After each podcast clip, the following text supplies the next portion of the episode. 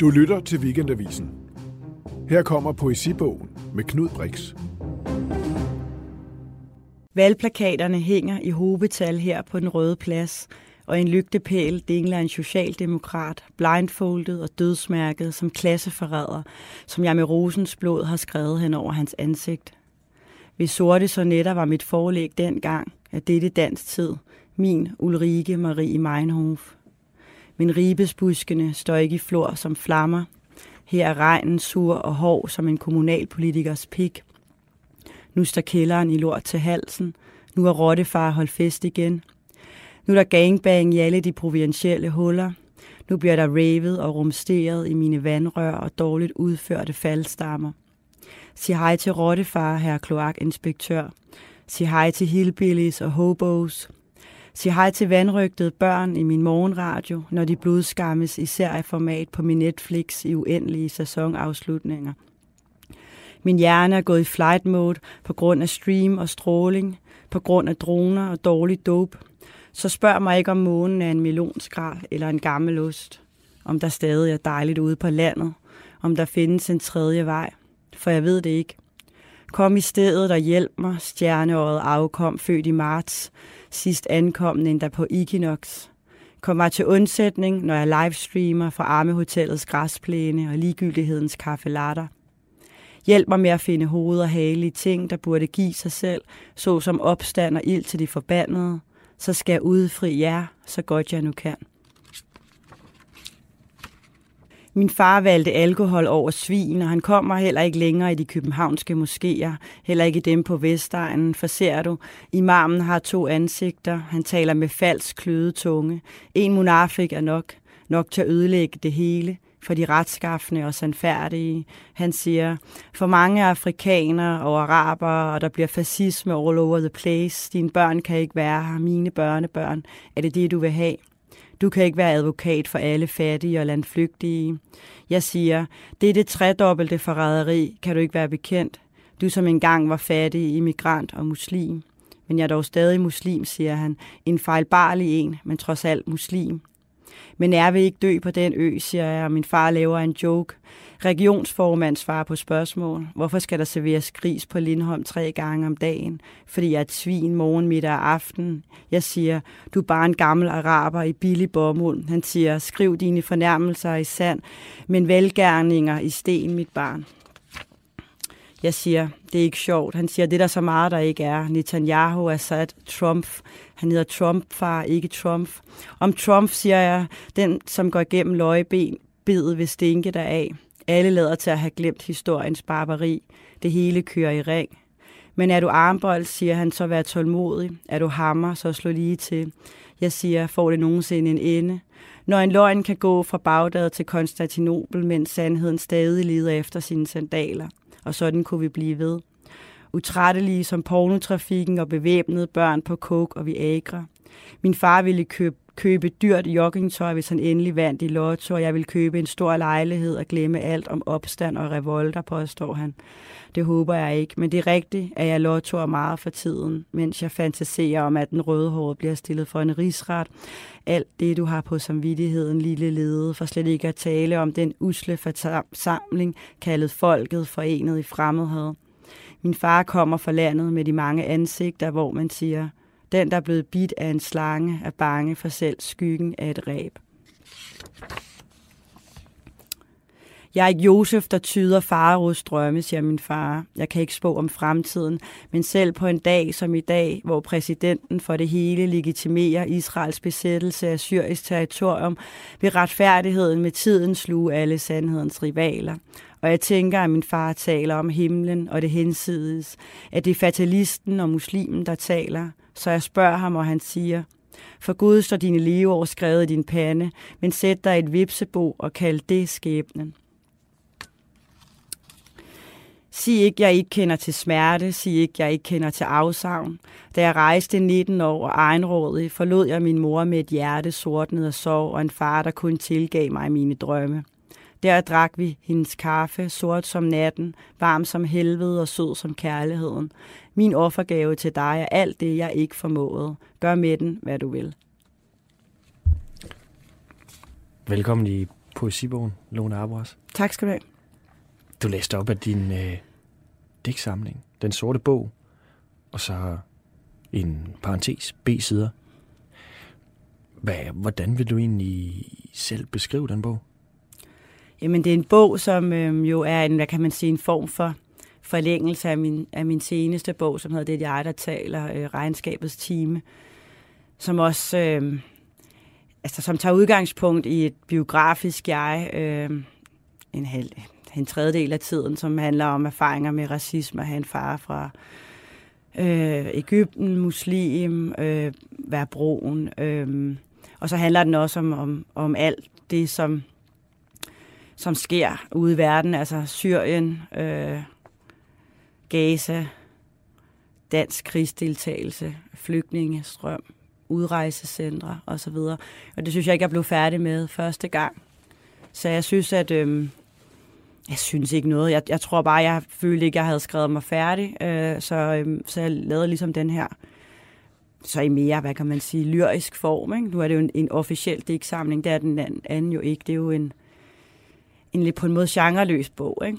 Øhm, så, øhm, så den handler ligesom om nogle af de ting, hvor, som jeg slap sidste gang. Altså om, øhm, ja, det er også om udrejsecentre, og om krig, og om afmagt, og, og vrede. Er der mange, der har talt om vreden, som, som meget sådan, hvad kan man sige, øhm, karakteristisk for den her bog, og det, det synes jeg ikke kun den er. Jeg synes også, den rummer sorg og, og også en vis portion humor, tænker jeg også øhm, nogle gange.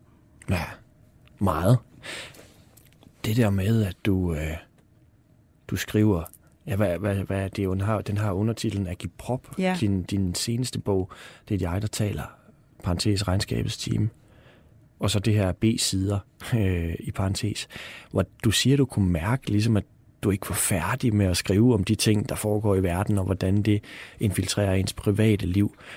Hvordan kan man mærke det? Altså sådan, hvordan kunne du mærke, at du ikke er færdig med at skrive om Jamen, det? Helt praktisk, at når jeg satte mig ned og skrev, så var det ligesom det, der kom ud, og det, jeg havde lyst til at skrive om, også selvom der ikke kom noget ud. Ikke? Ja. Øhm, så, jeg, så, jeg, så jeg tror meget på det her med, at man jo skriver... Øhm, fordi man ikke kan lade være. Der er ligesom noget, der brænder på. Der er en eller anden, jeg ved ikke, om det kaldes en masse helvedesmaskine under et eller andet sted, som, som sætter en i gang med at skrive. Ikke? Altså, ja. jeg tror, at det er det, der gør, at, at der findes litteratur i verden, også forhåbentlig god litteratur, at det er fordi, at der er noget, der brænder på for forfatteren. Ikke? En helvedesmaskine? Prøv, prøv at beskrive, Jamen, at prøv der er den. noget på spil. Altså, der ja. er noget, som, øhm, som, som, som betyder noget for mm. en, ikke? som jo. man ikke kan slippe, og som man vender og drejer og, og prøver at finde hoved og hale. Og det kan jo både være noget helt privat, ikke? altså som, det ved jeg ikke, øh, parforhold eller andre, hvad kan man sige, alle mulige private ting. Og så kan det også være, være andre ting, som jo så infiltrerer dit privatliv, eller dit sind, eller din hjerne, mm. eller hvordan man nu skal forklare det. Som i mit tilfælde er det her, og, og ligesom at blive på daglig basis blive præsenteret for, for det, jeg kalder uretfærdigheder, ikke? som jeg jo synes, det er, at, at der er nogen, også på grund af, af altså det er jo ikke noget, der bare opstået af det blå, vel? Altså, der, det er jo den måde, vi ligesom har indrettet verden på, at der, at der ligesom er nogen, der skal, der ligesom skal leve i, i undertrykkelse og vold og så videre. Ikke? Altså, det, det tror jeg bare, jeg synes er sådan virkelig frygteligt, altså. Ja. Og, og, og ikke at, at kunne gøre noget, eller i hvert fald for at have, blive, altså, have en effekt, ikke? Altså, det, det, det vil være mærkeligt, hvis man ligesom ikke, for mig ikke, ikke at skulle skrive om de ting, som er fylder rigtig meget, ikke? Den der motor, mm. du kalder det en helvedesmaskine. Mm. Det kunne også være en, en himmelmaskine, for det er jo det, der gør, at du kan, du kan skrive. Men hvorfor sætter du helvede? Hvad, hvad er helvedesdelen i det? Altså, maskinen forstår jeg godt, men, men hvorfor helvede? Jeg tænker bare, det var sådan et billede på, og ligesom der, hvor det brænder på. Ikke? Ja. Jeg tror, at og der, der, der er det faktisk lidt lige meget, hvad det handler om for mig. Altså, jeg synes bare, man kan mærke, når, når, når forfatteren har et ærne. Ja. Jeg tror, i gamle dage hed det sådan noget indre nødvendighed, og det lyder sådan lidt uslidt slidt, men der skal ligesom for mig, om det er så et kon- konceptuelt projekt, man har gang i, så skal man skulle, man skal brænde for det, det skal betyde noget. Ikke? Man skal jo. ikke kunne, kunne lade være med at, at prøve på en eller anden måde at få forhold på det her, enten både skriftligt, men i hvert fald også øh, mentalt og for mig politisk. Altså få lov til at få skrevet noget politisk litteratur, som også fungerer litterært. Ikke? Jo. Ja, det er jo virkelig en svær altså, balance, ikke? Det til sin gang, men det synes jeg alting er. Ja. Jeg synes ikke, at, øh, at det er, der er et emne, der er mere befordrende litter, for, litter, for det litterære sprog end, end andet. Nej. Problemet med politik er nok bare, at folk har så mange følelser og holdninger omkring det, at så kan de have svært ved at se poesien i det, ikke? Og der tænker jo, jeg også... men det skal jo være forfatterens opgave på en eller anden måde at gøre det. Ja. Tænker jeg, I don't know. Men når det så kommer, du, det er sådan en eller anden form for spillover fra din seneste bog, du tager hele verden ind, ikke? Og spytter den ud som skrift. Øh, hvordan vidste du så, at det den her gang skulle være ikke bare sådan en hybrid, men en, øh, med en undertitel, der hedder digte? Altså, hvordan vidste du, at det her, det vil altså ud som poesi? Jamen, det vidste jeg heller ikke på den måde. Altså, jeg skrev det første digt, som også er det første digt i bogen, som I ikke har hørt, men som ikke, det kom ikke nemt, men der var i hvert fald en følelse af, at det kan jeg godt få en eller anden måde få, få skrevet, så det bliver rigtigt, og som så åbenbart er et digt. Øhm, og jeg har jo ikke skrevet digte før, altså, altså i hvert fald ikke nogen, der kunne bruge sådan noget, altså, og der taler vi mange år tilbage. Mm. Øhm, jamen, det vidste jeg heller ikke. Jeg tror, at i, øhm, det er dig, der taler, optrådte der for mig i hvert fald nogle mere lyriske passager, hvis man kan sige det sådan. Ja. Eller sætninger, som jeg på en eller anden måde synes indeholdt meget af det, både på, både på hvad kan man sige, indholdssiden, at, den, at den, den, den politiske virkelighed kom til udtryk meget præcist i måske en poetisk sætning. Og der, det, det, den følelse var ret vild. Og der tænkte jeg, at det kunne være... Jeg ved ikke, om jeg tænkte, men jeg havde i hvert fald en følelse, at det kunne være sjovt at gøre det igen. Og så, mm. Og så er det jo også bare øhm, så fedt at, at gøre noget andet, end man, man plejer at gøre. Altså, ja. øhm, så, så jeg tror egentlig ikke, at det er fordi, jeg tænkte, nu vil jeg sætte mig ned og skrive en digtsamling, for det har jeg ikke prøvet før. Men der var jo ligesom nogle anslag til det i den tidligere. Øhm, så, men altså, det er jo svært at skrive poesi. Ja. Jeg ved ikke, om du kender, men jeg, jeg synes, det er ret forfærdeligt, så det tror jeg ikke, jeg skal igen. Hvordan forfærdeligt? Jamen, fordi at der ikke er nogen metode, altså. Der er ikke en stemme, der sådan, ligesom jeg synes, der er i prosaen, som på en eller anden måde, når man ligesom har fået etableret den, så, så kan alt ske. Og det er som om, at der ligesom kan ske alt for meget i poesien. Det er som om, det er netop, som du siger, hele verden, og det er det jo netop ikke. Øhm, man kan tage ind og skrive om. Men det er som om, at der var en eller anden form for magi, der opstod, eller som bare udeblev, når jeg skulle sætte mig ned og skrive. Så det kan godt være, at jeg skrev det første digt. Og så tror jeg jo egentlig også, det gik okay med det andet digt, som vi hørte nu. Og så tror jeg egentlig bare, at jeg fik skrevet mig ud, eller ned, eller hvad kan man sige, en eller anden form for nulpunkt, hvor der ikke sker noget overhovedet i virkelig lang tid. Men hvorfor skræmte det dig? Fordi at jeg godt kan lide, at man bare skriver, øh, som med prosaen, der er, der, sådan et, der, der er det også svært nok at finde en stemme. Og en, altså, hvad har jeg lyst til at skrive om? Hvad, hvad kommer? Men som om, at hvis man har den første side, og den er fed, og der er en, en stemme, der fortæller det her, det kører, så, så kan alt ske. At det, det føler jeg. Det er i hvert fald en fornemmelse, også en, sådan en sikkerhed, jeg har, at fuck plot, og det, jeg, har ikke, jeg ved ikke, hvordan det skal ende, men der er i hvert fald en motor her, der kører. Ja. Og det gør, er der bare ikke i, i at skrive poesi, og det synes jeg bare ikke er fedt. Altså, det, og det er også mega fedt, når det så sker. Men det er bare en helt anden måde at arbejde på. Ja, og du, du siger, at du tror, det her er din... Altså, du har jo lavet masser af lyrisk prosa, men du siger, at du tror, at det her er din sidste dig, reelle digtsamling. Ja, det ved jeg ikke, men det forestiller jeg mig. Ja. Jeg ved ikke, hvordan det skulle... Også fordi noget af det, altså, som man også kan høre, i den sidste del bliver jo også mere sådan prosa, hedder det det? Prosa-lyrisk, ja. end, end det gør i starten. Ikke? Øhm, det er som om, jeg synes, det er svært at skrive op på de her på den kadence, der ligesom er i, i nu meget den første del. Ja. Så får jeg lyst til også at blive sådan meget konkret og sådan, ej, okay, hvad er det, det handler om? Ikke? Men, men når jeg læser mm. den sorte bog, mm. så tænker jeg på en eller anden måde også, at den er den rammer lige ned i en diskussion om, øh, politisk litteratur, og hvad skal den? Mm. Og øh, hvad skal man, hvad er ens forpligtelse som forfatter eller digter? Yeah. Og øh, du ved, Jonas Eikas tale mm. om forpligtelser, det han skrev i Vagant, om hvad litteraturen, den ligesom, hvad forfatteren også er forpligtet på. Altså, yeah. Og jeg kan jo høre, at du, eller det kan jeg jo læse også, at du er ekstremt optaget af, hvad der foregår i verden, uretfærdighederne, og at din tekst på en eller anden måde også øh, jo selvfølgelig flyder over af det. Hvad mener du om, om den diskussion? Hvilken forpligtelse har forfatteren i forhold til, til øh, hmm, politisk aktivisme, for eksempel? Jeg tror ikke, at forfattere som sådan har noget større forpligtelse end andre mennesker. Nej. Øh, jeg har også øh, svaret på det spørgsmål i, i det et panel med Jonas også. Jeg tror, at alle forfatterne, inklusive om selv, vi blev stillet det spørgsmål, har jo litteraturen en politisk forpligtelse, og det var, ja. svaret vi alle sammen nej til, fordi mm. vi kan ikke sige, hvad forfatterne skal skrive om. Nej. Øhm, jeg tror ikke, at jeg vil sige, at forfatterne har en særlig rolle i forhold til at skulle skrive politisk eller være aktivister eller sådan noget, men jeg tror, det giver meget god mening for folk, der også ser sig selv som politisk at det afspejles i, den, i, i skriften. Ja. Øhm, så altså, jeg tror ikke, at, alle, at det er alle, fordi de ikke interesserer sig for det, så er det jo absurd at stille det krav, kan man sige. Måske er det, jeg spørger dig om i virkeligheden også. Altså, jeg kan jo genkende noget af den der afmagt med, at verden er fucking uretfærdig. Mm. sker alle mulige ting, og man tager det ind, og så ser du nogle billeder, og man reagerer. Altså, det er jo i virkeligheden det der med, hvor komplekst det er at være menneske. Ja, for øh, nogen ikke... i hvert fald. Ja, ja. tænker jeg. Det er jo det der med, at det, som jeg nogle gange har tænkt over, når man, grund til, at jeg tror, at folk har et problem med politisk poesi, og der taler vi jo vi i Vesten, ikke? Ja. Det er jo fordi, at, at vi er vant til at sige, at der alting har flere sider. Og nogle gange er der jo bare nogle ting, der er bare uretfærdige, og der er ikke flere sider. Og det tror jeg, at man så er svært ved at rumme, at kunst og politisk på en eller anden måde skal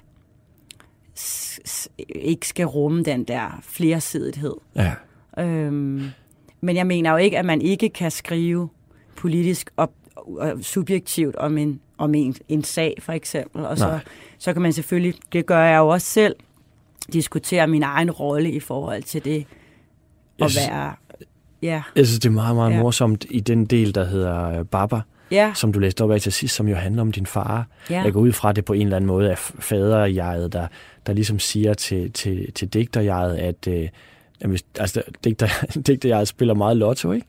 Øh, og øh, er det faren, der ligesom antyder, at hvis du vandt 5 millioner, så vil du bare købe en stor lejlighed og glemme alt om din ja, ja, ja. aktivisme. Er det noget, din far har sagt til dig? Nå, nej. Eller du ikke. ved, eller, nej, jeg altså, tror, det, det der ligger er jo et... beskyldningen om, at det her mener du, men hvis du kommer på den grønne gren, så vil du ikke mene det lige så meget altså det, jeg tror, at altså meget af det der stykke, eller hvad kan man sige, den del handler jo meget om, om erfaringer og privilegier, og jeg tror, at, at ikke at jeg undsiger mig selv, det jeg har skrevet øh, omkring.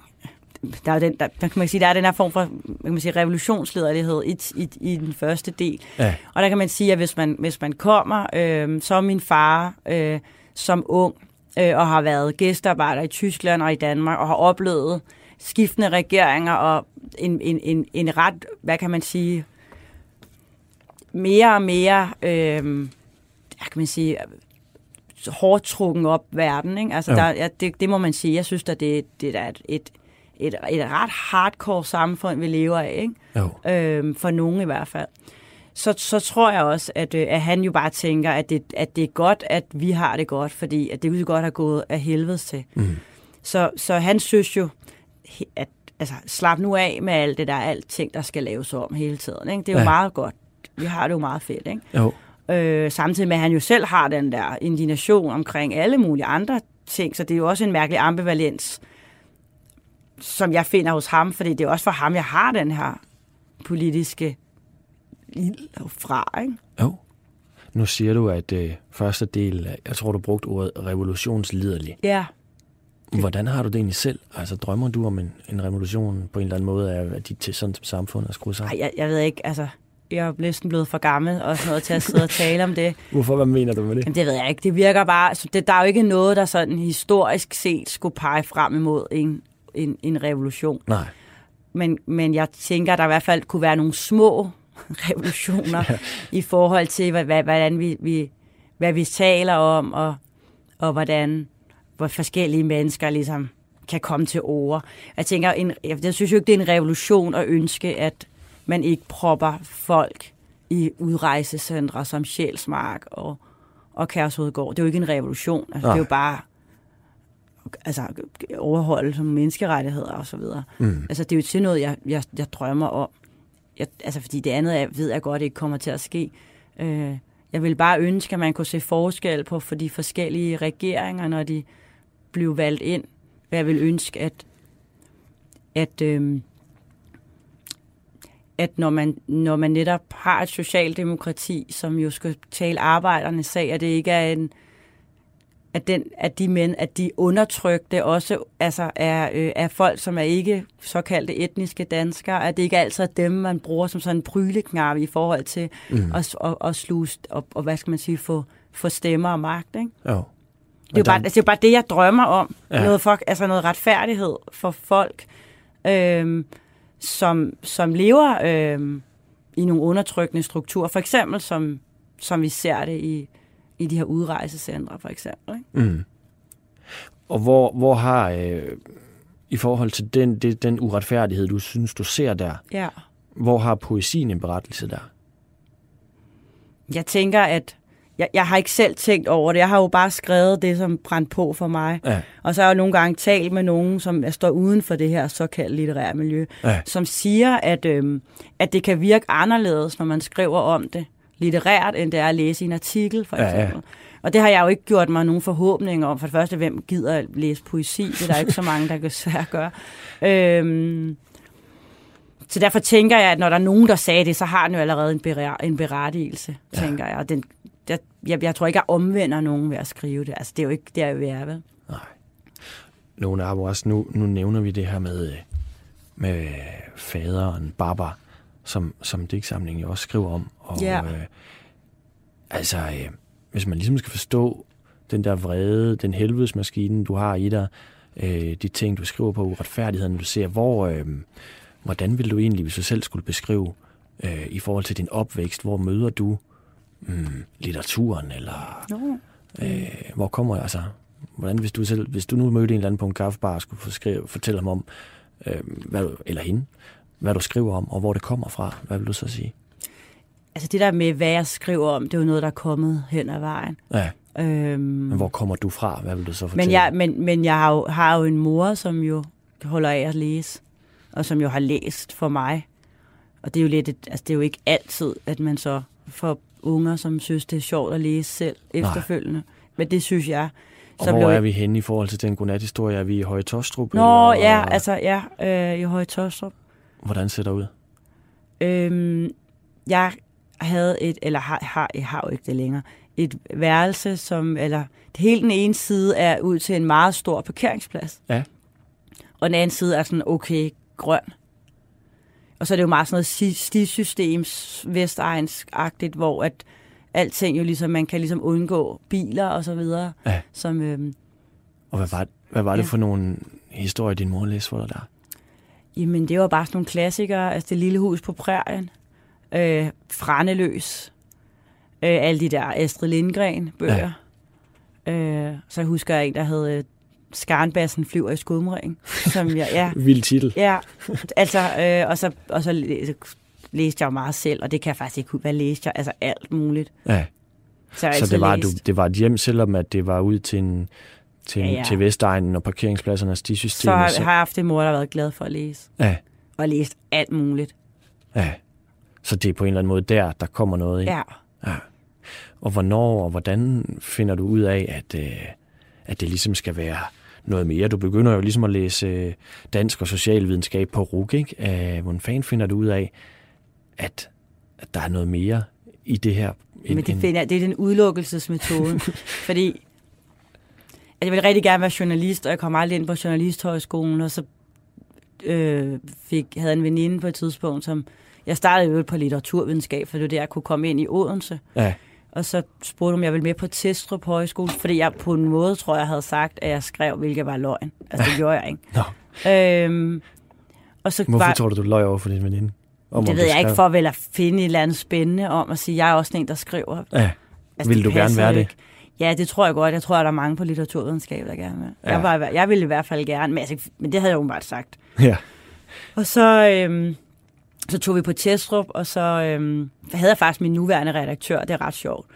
Øhm, og så fordi han var redaktør, så havde jeg præstation. Så, hvad siger du? Det er Christian Dorf, eller hvordan er der? Nej, øh, Simon Pasternak. Nå, det er Pasternak? Ja, og, ja. Ah. Var han så på Testrup? Han var som, på Testrup som, øh, som en af lærerne, ja. Nå. Og så fordi han var redaktør, så, så chokede jeg bare en uge og havde præstationsangst, fordi jeg havde en eller anden Jamen, det er nærmest pinligt endnu. Nej, det må En eller anden idé om, at øh, jeg skulle bare være vildt god, fordi at han var ligesom redaktør, så jeg gad ikke, ikke at være god. Så du kommer på højskole. Der så... er den her øh, Dr. Pasternak, som også er redaktør på Gyldendal. Du ved, øh, at han er en eller anden, og det hvad, det sætter... Og jeg har jo ikke sådan... skrevet, og jeg skriver ikke særlig godt. Altså, det, er ikke, det er ikke fordi, jeg... Altså, så jeg har, og har bare ekstremt meget præstationsangst i den der uge, for ikke rigtig lavet noget. Inger Christensen er der læser op, og det misser jeg. What? Fordi jeg bare sidder og har... Øh, præstationsangst op på et eller andet skriveværelse. Nå. Jamen, det er så nedtur. Altså. Ja. Men alligevel er det i den uge, at du hvad finder ud af, at der er noget her? Så ved jeg ikke, hvorfor, at, øh, for det var jo ikke nogen særlig stor du succes. Inger Christensen. Ja, det, det er sådan, ja, så, så, så dumt, altså. ja. øhm, jamen, hvordan så? Så tror jeg, at fordi jeg havde en eller anden, jeg havde jo læ- altså, elsket at læse. Ja. Øhm, så tror jeg bare, jeg tænkte sådan, så må jeg jo bare, altså må det jo bare være det her hårde arbejde, jeg så skal gøre. Ja. Jeg husker faktisk lidt tænkt, det er jo nok det, du skal. Og så kom jeg egentlig bare de næste seks år på Testrup, på de der korte til at skrive kurser, og ligesom øhm, at komme med i en skrivegruppe senere hen. Ja. Og så øh, tror jeg bare, jeg slid mig igennem øh, det ene år efter det andet, indtil, der, indtil jeg ligesom... Men hvad skrev du om, og hvordan? Jamen, altså, du siger, du slider er virkelig der. dårligt. Altså. Ja. Jamen, jeg tror, at det var det der, vi taler om i forhold til at have noget at skrive om. Jeg tror ikke, at jeg var så... Jeg troede, at det var sådan ufint at skrive om noget, der berørte mig. Ja. Hvorfor så jeg, troede du, det var ufint? Det troede jeg bare ville blive, altså, blive sådan, ikke plat, men sådan, jamen, på en eller anden måde dårligt, ikke? Mm. Og ikke sådan flot nok, og ikke fint nok, ja. øh, og ikke stort nok. Øh, så, så jeg skrev om sådan nogle meget sådan lidt, sådan nogle sådan absurde ting. Ja. Som ikke er særlig interessant. Og man kan ikke skrive sig langt på den måde. At altså, man kan skrive måske nogle okay tekster på tre sider, og så dør det ligesom. Ikke? Jo. Så der nåede man ligesom at, at komme til kort. Um, Viser du så det her til Pasternak? Nej, nogle af de ting? det nej. gør jeg ved Gud ikke. nej, det altså, du ikke. Nej. Øhm, men jeg søgte selvfølgelig, jeg søgte faktisk også ind på forfatterskolen ret mange år i træk, ja. og, og kom ikke ind. Og, øhm, Hvad skrev de i afslagene til dig? Nej, det, det, det er bare sådan en standard afslag, og sikkert med god grund. Jeg tror ikke, det var så spændende, som sagt. Øhm, men, men så havde jeg jo brugt ret mange år på at skrive. Ja. Og der kom jo ligesom ikke noget, du ved, den der følelse af, sådan, her er faktisk noget, der virker, eller her er en bog, eller sådan noget. Nej. Øh, indtil at jeg så læste, eller hørte øh, Bor Hansen læse op af den der knæk idiot, tænker, det handler jo på en måde om ham selv. Den her, sådan, der er det her lang, sådan langdigt sådan bekendelsesdigt om at ikke, at ikke at være en del af punkbevægelsen, og ikke at være sej nok og sådan noget. Ja. Noget med at bo på et klubværelse, eller ikke at bo på et klubværelse. Men det var virkelig både sjovt og sådan, og sådan rørende og virkelig fedt. Ja. Tænkte jeg, og så da jeg ligesom havde hørt det, så begyndte jeg bare at skrive. Ja. Så fandt jeg ud, det er bare sådan her, man skal gøre. Og så, altså, så jeg vil ikke sige, at den første bog skrev sig selv, men halvdelen af det kørte egentlig bare ud fra sådan en strøm af sådan et stream of consciousness. Hvad kommer nu? Så hvad er det, der sker, da du finder ud af, uh, fuck alt det fine, uh, nu skal jeg, jeg bare skrive om det, der betyder noget. Ja. Altså, det følte hvordan, jeg i hvert fald. hvordan føles det? Det føles virkelig, virkelig rart. Og der tænkte jeg faktisk, at jeg havde en bog. Nå. Og det synes jeg var ret fedt. Det var alligevel mange år, ikke? Altså fra jeg var 22 til jeg var 29 eller sådan noget, ikke? Jo. Det er alligevel mange år, synes jeg, at bruge på ja. at, at skrive. Ja, for fanden. Det er jo hele 20'erne. Øh... Ja, hele 20'erne er brugt på. Jamen, det var fuldstændig ret. Ja. På at have det rigtig nederen over, ikke at øh, vide, hvad fanden man skal, altså. Ja. Og vi skal jo selvfølgelig også tale om, om din debut til sidst, øh, ja. Føtex-søen, mm. som det vil ender med at blive til, ikke? Jo. Øhm, men jeg kunne godt tænke mig at høre det der med, nu springer du sådan lidt over det, du bruger jo, altså, ah, det er irriterende altid at skulle tale om hovedstol, ikke? men du skriver, altså, du skriver jo, og så er der autofiktion, og hvad har mm. vi? Det er jo ligegyldigt, det der. Ikke? Jo. Men, men, men der er jo ikke nogen tvivl om, at den der helvedesmaskine, du har, der tager du jo livet ind i, og bruger af dig selv og din historie, din fars historie. Øhm, hvordan havde din familie med, at, at du ligesom begyndte at bruge af det der? Altså, det er jo så sjovt. Jeg har fået det spørgsmål netop der med, med den første bog, ja.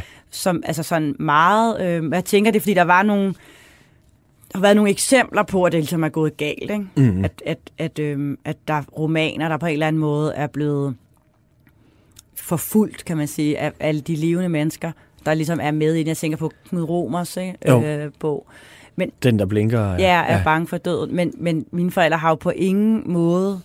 Altså, de, altså, de, altså for tror jeg faktisk, at de godt forstår ideen om litteratur ja. som sådan et staged, altså også at virkeligheden på en eller anden måde ligesom bliver moduleret. Okay. Så der er ikke altså ægte nogen sådan hard feelings eller noget som helst. Altså, tror bare, at de synes, det er fedt. Ja. Og godt ved, hvem de selv er. Eller sådan, så, at, så, hvis, der, så hvis, hvis forældrene i, i, min, i min debut opfører sig jo altså, på en mange måder måske uhensigtsmæssigt eller sådan noget. Altså, det ved de jo godt, at det på en eller anden måde er fiktion, eller også at folk bare er mennesker. Altså, der har virkelig ikke været noget, så det er Nej. sådan lidt et kedeligt spørgsmål.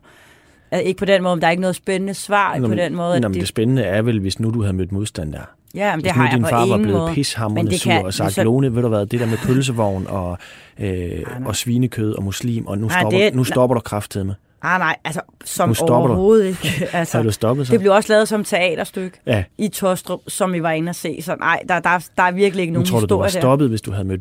Altså, nu har du så ligesom... Jeg, Jamen, jeg ved ikke, det er jo ikke et spørgsmål om held, men, men, men du ved, hvis nu de havde været, var blevet pissesure, dine forældre har sagt... Men så har jo ikke skrevet det den her bog jo. Så er jeg også blevet en anden person jo. Det er jo nogle andre slags forældre, tænker Ej, det aner jeg virkelig ikke. Nej. Nå, men det er jo interessant, fordi hvis du havde mødt den modstand, de har sagt, Jamen, det, det, der, det, gør, det gør du bare ikke, så er du ikke min datter længere. Altså, hvad, havde, havde du så skrevet den, eller? I don't know. Nej. Det tror jeg da ikke. Nej. Altså, så, det ved jeg da ikke. Altså, det der vil, vil være... Hvis, vil det, fordi det vil man, betyde mere end din litteratur om din familie? Nej, jeg ved det ikke. Altså, jeg tror bare, der er meget, der skal til, før det er fedt at få slået hold af sin familie. Altså, ja. Det ved jeg ikke. Det tror jeg ikke, jeg har... Altså, det, men det er jo bare meget hypotetisk. Ja, ja. Det så, nej, det har jeg ikke tænkt over. Nej. Men det er jo og det er egentlig vildt, du ikke, altså det må du ikke misforstå, men det er jo egentlig vildt, du ikke har tænkt over det, fordi du træder jo ind i en, nu sagde du, nu har du dit digt det der med at sætte sig på et websebo, ikke? Det kan jo være et websebo. Det er faktisk sjovt, for du siger det, fordi jeg kan godt høre andre optaget. Jeg har bare aldrig været optaget. Jeg har aldrig tænkt, at der, havde, at der var noget, vi skulle... Nej. På den måde, der ikke måtte blive sagt, eller... Måske det er derfor, det lykkes, fordi du ikke har tænkt det. Jeg har aldrig nogensinde tænkt, at det var et problem, altså. Nej. Også fordi, at der, men jeg synes bare, der er forskel på, når man skriver det i... Altså, det er jo en litterær form. Jo tak, men det, det, det, Jamen, det, det, det, det, det kunne Knavsgaard jo også sige til sin onkel, ja, sige, hvad fanden slap af, mand, du behøver ikke hive mig i retten. Men, men det er jo også nogle andre historier måske, der bliver fortalt, det ved jeg ikke. Jo, det kan godt være. Det er ja. jo egentlig også ligegyldigt, for det er jo ikke ja. sket for dig. Nej, det er, det er overhovedet ikke sket. Jeg har aldrig tænkt. Det vigtige er jo så også øh, i forhold til, hvordan du du kommer derhen. Ikke? Jeg kunne godt tænke mig at spørge dig, fordi mm. jeg ved, du har, du har jo et, et særligt forhold til Claus Høg. Ja, øh, Og du, man, du nævner jo også i, i B-sider her, da du læser op, sorte sonetter. Ja. Og jeg ved, at det er den, du øh, har taget med til ja. os, øh, Claus Høgs sorte sonetter, som jo kredser om, ja vel, spørgsmålet om det palæstinensiske folks frihedskamp, hvis man ser det fra Høgs ja. øh, synsvinkel. Men har også den her ambivalens ja. om at tage stilling og, og øh, og netop, Hvordan mødte du den her digtsamling? Men det var da jeg skrev øh, halvdelen af det, jeg der taler. Ja. Og så tror jeg, jeg fik sagt til, til min redaktør, at der findes jo ikke noget fedt politisk litteratur. Nej. Og så havde jeg åbenbart været den eneste i hele verden nærmest, som ikke havde læst eller stødt på øh, sorte sonetter, hvilket er pinligt. Og så læste han faktisk op i telefonen, og så tænkte det er det bedste, jeg nogensinde har hørt i hele mit liv. Ja. Og så gik jeg ud og fandt den, og købte den, og har læst den en milliard gange, og bliver stadigvæk ikke træt af den. Og synes, den er helt vidunderlig, fantastisk. Altså. Måske inden øh, vi taler, taler den øh, op. et eller andet sted hen, skulle vil ja, du læse lidt op for os? det vil jeg gerne. Tak. Ja. Jeg siger Arafat, jeg elsker Israel og jøderne, tag ikke fejl af det. Og ikke for ingenting har jeg et portræt af maler hængende mellem billederne over mit skrivebord, indrammet i guld og det hele, lige over Lacour og Dyras Melancholia – som en besværgelse af min poesi sorte nattergale. Men min kærlighed gør mig ikke blind for jeres helt retfærdige sag.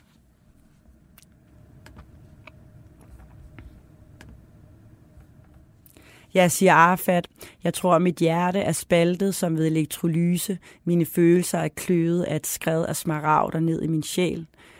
Et sind, der er delt af elektroschok mellem Palæstina og Israel. Jeg ser ingen naturlige fjender i denne sag, kun et landkort, der er rødt mellem sorte og grønne farver. Så en dag vil også denne politiske skizofreni vil høre op.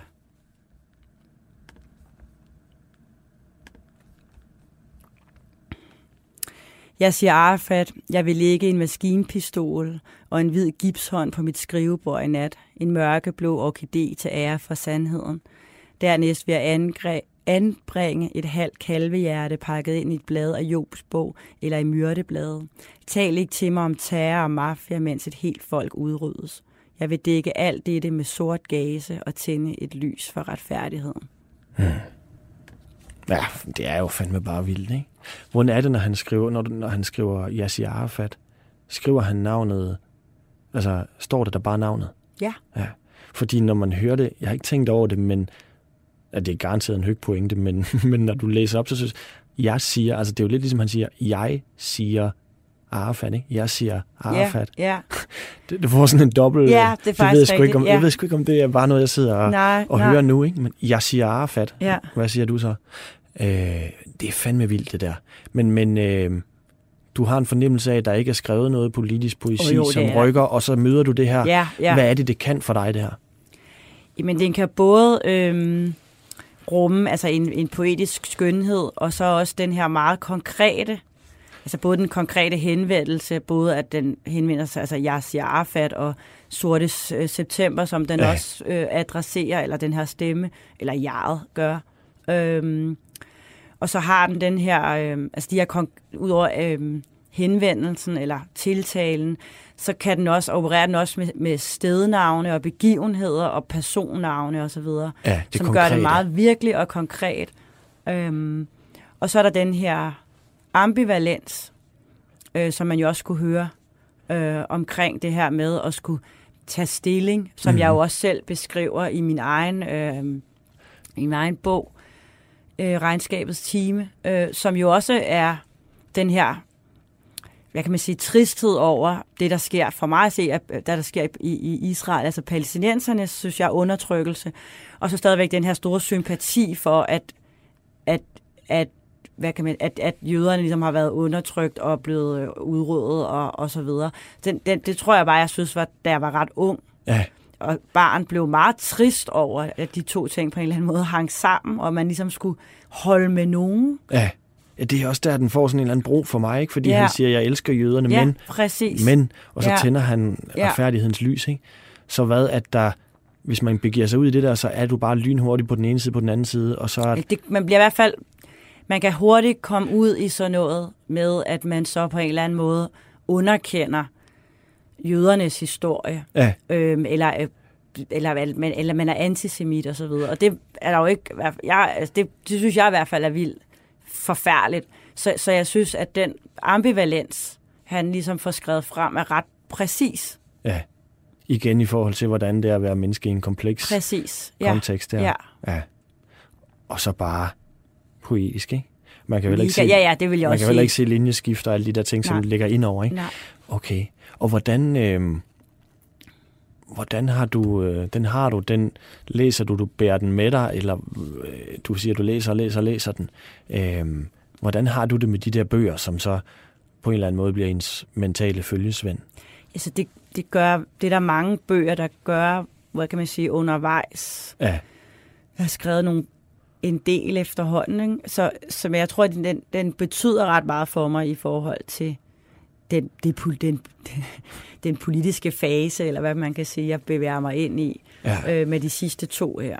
Der tror jeg, den har, der har den betydet rigtig meget nærmest lidt amuletagtigt, ligesom skal have den ja, liggende ved siden af. Øhm, og det tror jeg ikke, jeg skal have fremover. Nu, nu er den også mere fri igen, i forhold til, at det ikke er... Også fordi jeg, vil, jeg synes jo, den er så god, at jeg ville jo ønske, at jeg kunne skrive noget, der var lige så godt. Ikke? Mm. Og, og nu skal jeg jo ikke... Nu prøver jeg at skrive noget andet. Så, så, så på den måde bliver den ikke min... Øh, Men det, der er svært ved det der, han skriver der, ikke, uden at jeg overhovedet er ekspert, det er jo, at den der vil du kunne læse om 30-40 år Ja. også. Og så har den hævet sig alligevel over. det er det. Øh, hvad, hvad gør du selv for, at øh, den sorte bog, nu skriver du om den rødhårede, jeg går ud fra på en eller anden måde, at det er Inger Støjberg, eller hvad, eller repræsenterer noget, øh, som hun måske repræsenterer. Sådan, det, var, det er bare min tolkning. Mm. Men hvad gør du, tænker du selv i forhold til, at den her ikke, altså fordi når politisk Ja. poesi ikke virker for mig, så er det, når det vil stoppe for meget ned i halsen på mig. Jeg må gerne mærke en eller anden form for desperation, men hvis det sådan bliver agiterende, så står jeg lidt af nogle gange. Og det, det mener jeg heller ikke nødvendigvis din er her. Men agitprop er jo agiterende, eller agitprop. Det ved jeg godt, ja. og den, jeg synes også, der er en forskel ja, mellem ja. de to bøger, ikke? Øh, hvor Men jeg... jeg har ikke noget problem med, at ting er agiterende, hvis det er fedt skrevet. Altså, det er ægte, ikke. Virkelig Nej. ikke. Altså, for mig kan man gøre lige, hvad man vil, hvis det bare er... Øh, hvis, det, hvis det er godt skrevet. Selvfølgelig kan man det. Det er slet ikke det, jeg anfægter. Jeg, så, jeg så tænker bare om, øh, hvis nu der var... Øh, der er jo masser nu, af ting. Ja, jamen, der kan jo være nogle af de der dogmatiske ting fra 70'erne, som Nå. måske er en god grund ikke bliver læst i dag, fordi ja. måske var det hørt det bare en tid til på en anden måde. Måske er den, har, opererer den ikke med den præcished og skønhed, som der er i, i, øhm, i Høgs. Øh, Præcis. Øh, Men hvad er det for en skønhed? Men det er jo, at, at altså for eksempel de her rituelle, hvad kan man sige, øh, tekststykker, der også er, ja. er, jo, er jo på en eller anden måde øh, for, hvad kan man sige, tid og rum, selvom den selvfølgelig handler om at tænde et lys for retfærdighed, om, som handler om palæstin, palæstinensernes sag. Mm-hmm. Men du kan også godt læse det uden. Ja. Og så desværre er det jo bare sådan, at den konflikt jo så stadigvæk findes i dag. Men det, der jo så er interessant i forhold til mm. den, der skriver det, blikket, der bliver kastet på det, ikke? der er det jo ikke ligegyldigt, om man, om man er Claus Høgh eller man er Lone Aboras. Du oplever jo selv efter din debut, at så bliver du ligesom sat i den der kasse med øh, en, der skriver om en svær barndom, en, der skriver om en tvedelt kultur, eller du ved, være fanget. Mm. Jeg ved sgu ikke engang, hvordan jeg skal beskrive det. Være fanget mellem to kulturer, eller alle de der ting. Og så ryger du i den der kasse. Øh, men jo også fordi folk pålæser dig en eller anden form for troværdighed mm. fordi du har oplevet det. Eller man går ud fra, at du har levet sådan der på en eller anden måde. Ikke? Den der mærkelige bro. Hvis jeg nu har sat mig ned og skrevet om, hvordan fanden det var at være ud til en bo i en parkeringsplads, ud til at være muslimsk og bo i en parkeringsplads ud til Tostrup, så var der jo ingen, der ville synes, det var troværdigt. Altså, Nå, nej, og derfor nej, ryger det, du i en kasse. Hvordan havde du det med det? Altså, jeg synes ikke, det er sådan længere. Nej. Øhm, Hvordan kom Men op? jeg synes jo selvfølgelig, at... Har det været sådan? Nej, altså, det ved jeg jo ikke. Det lyder også paranoid. Men jeg tror, at, det må det at jeg lidt følte, at i starten, at øh, når man var ude og tale om sin bog, at, øh, at for det første er det jo en kæmpe, altså det er jo, der er jo faktisk rimelig meget af det, der ikke er rigtigt, ikke? Altså hvor man ligesom drejer på begge haner. Altså den biografiske hane og den, og den, og den fiktive, ikke? Så man ligesom blander. Mm. Og man overdriver, man dramatiserer og så videre, for at få det til at virke som en roman, ikke? No. Hvorfor ikke skal blive mega kedeligt, altså.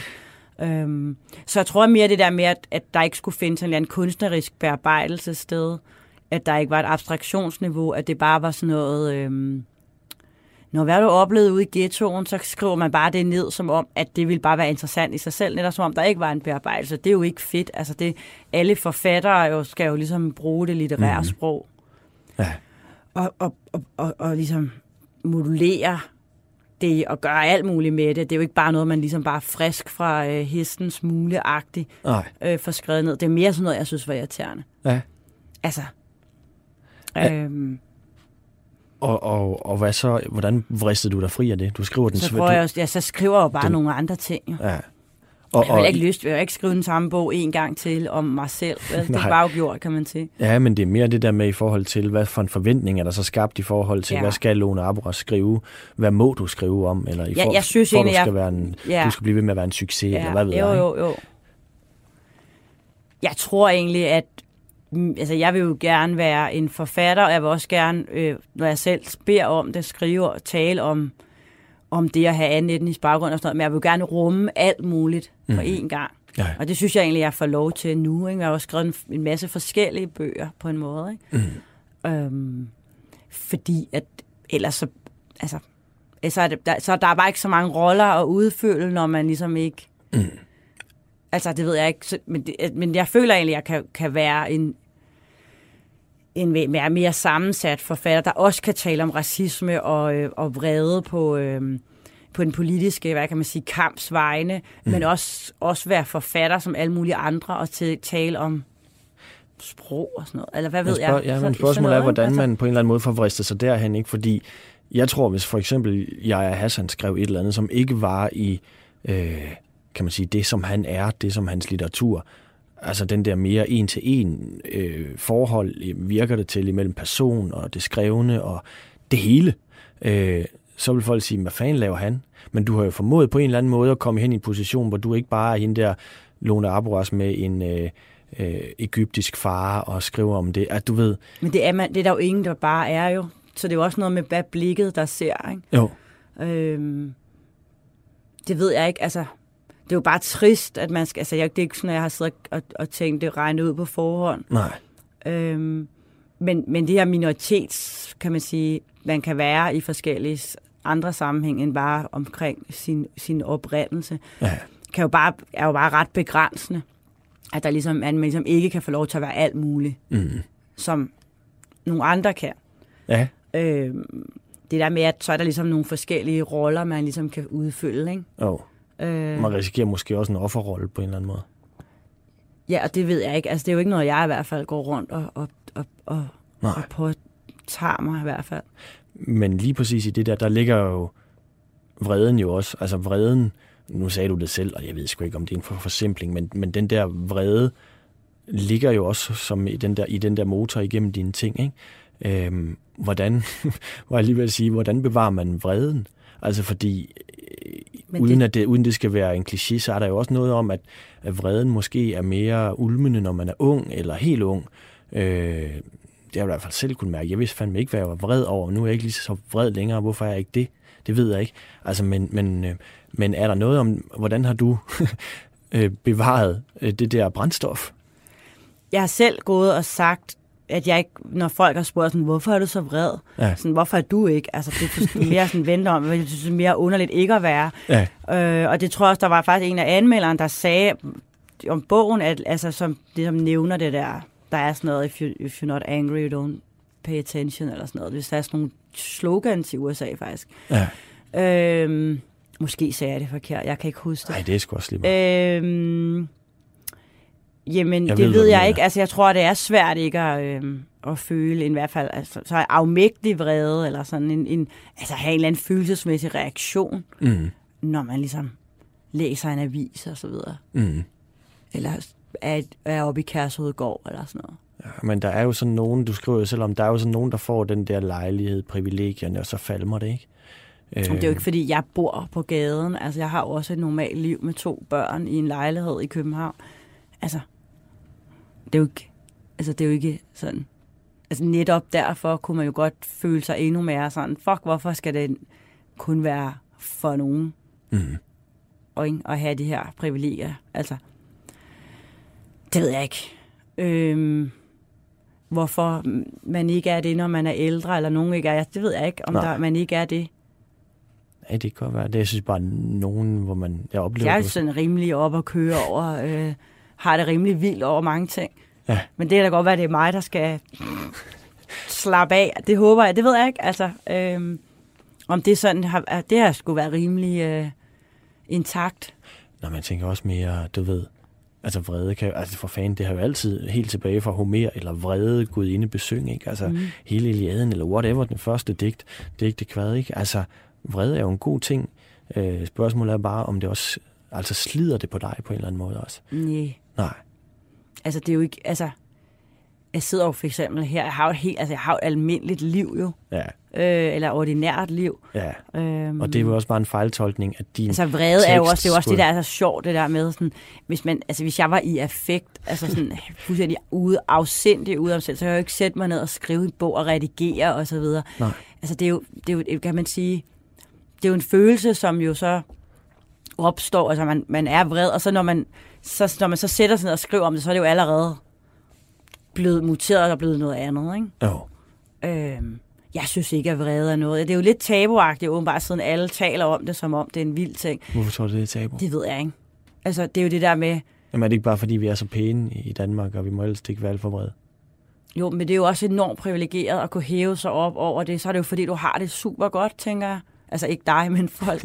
Ja. Øhm, altså jeg tænker også, at at det der med, hvis, hvis følelser er legitime, og hvis er ikke, mm. og det der med at kunne hæve sig op over vreden, er jo fordi, du, fordi man ikke har noget at skulle være vred over, men det der skulle der masser af mennesker, der har. Ja. Se, nu bliver jeg næsten sur igen. Jamen, det er godt nok. Det må Eller ikke sådan, men, men altså, ikke? Ja. ja. Jamen, jeg tror godt, jeg forstår, hvad du mener. Ja. Den er jo i hvert fald til stede i, i din debut, ikke? Øh, Føtex-søen. Jo, øh. nej, det er noget andet. Der er jeg jo vred over ikke at kunne komme ind på forfatterskolen, og ingen vil have mig, er ikke god nok og sådan noget. Og det var en fed måde at få skrevet en bog på, ja. siger jeg til folk tit. ja. Hvordan har du skrevet din bog? Det der med, sådan, så kunne man bruge det der, den der forsmåelse til at få noget. Der er jo mega meget energi i vrede også. Ja. Og øh, hvordan har du det med den i dag? Øh, holder den? Det er så sjovt, fordi jeg troede faktisk ikke, jeg kunne lide den i mange år, og så er jeg blevet tvunget til i forskellige sammenhænge at læse op fra den. Og så tænkte jeg, det skulle da okay. Ja. Altså der, altså, der er stadigvæk i alle bøger passager, jeg ikke synes er gode. Men så skriver man bare en ny bog. Ja.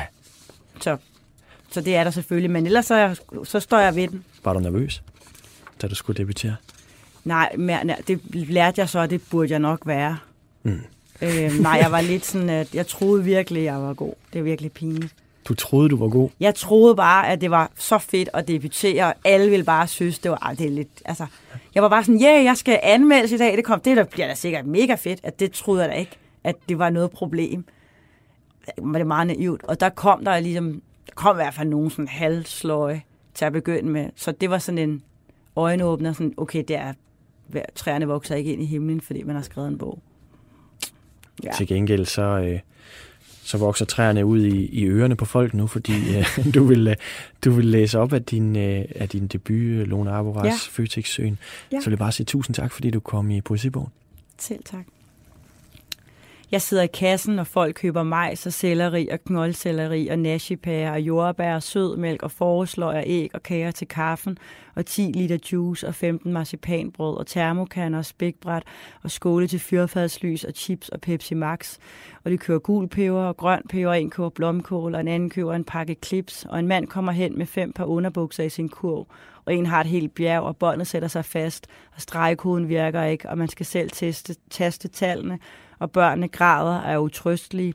Og jeg går til pause og drikker kaffe og læser i ekstrabladet i BT og i detailbladet, og klokken er fem, og prisen på en 20 cm høje termokan af krom findes ikke. Og der skal ringe og udfyldes sædler og indtastes numre, og jeg bliver stresset, og jeg går hjem og spiser og sover og vågner og slukker lyset fra fjernsynet. Og jeg drømmer, at en har glemt sit dankort, og jeg står op igen, og jeg stryger min skjorte, og den skal ned i bukserne, og Føtex er en sammentrækning af fødevaretekstil, og kunden har altid ret, og jeg har et velcro-slips om halsen og en dag skal jeg til samtaler, det går bare ikke. Der er for meget diff i min kasse, og en hende af ugidelighed er trukket ned foran mit ansigt, der bliver vist ind på det minimale kontor. Og jeg kommer under supervision og får 14 dage til at gøre det bedre. Og jeg tager mig sammen og koncentrerer mig, og det kommer måske alligevel til at gå, tænker jeg. Men folk ser trætte ud, og børnene ser udkørt ud i deres klapvogne, og stolen, jeg sidder på, er indstillet forkert. Eller også er det mig, der har en forkert indstilling til det hele, for det virker meningsløst. Jeg er fanget i et åndeligt tomrum, føler jeg, så jeg er for selvmedlidenhed og har fantasier om brand og evakuering og hvad som helst. Jeg forestiller mig kunderne ligge livløse mellem hylderne, afvæbnet, ude af stand til at handle så meget som et enkelt stykke finpålæg. Mit våben skulle være en damepistol med perlemorskaft. Jeg lægger aldrig skjul på, at jeg hader mit arbejde. Det er bare det at sidde her et slid, når folk køber store ting, mikrobølgeovne, tørrestativer eller vældige partier juice og kakaomælk, pakker ned i kasser med 10 20 stykker gangen, gør jeg en død, dyd ud af at vise, hvor besværligt det er at føre deres blytunge varer forbi scanneren. Jeg masserer diskret mine håndled, strækker min ryg, prøver at se forpint ud.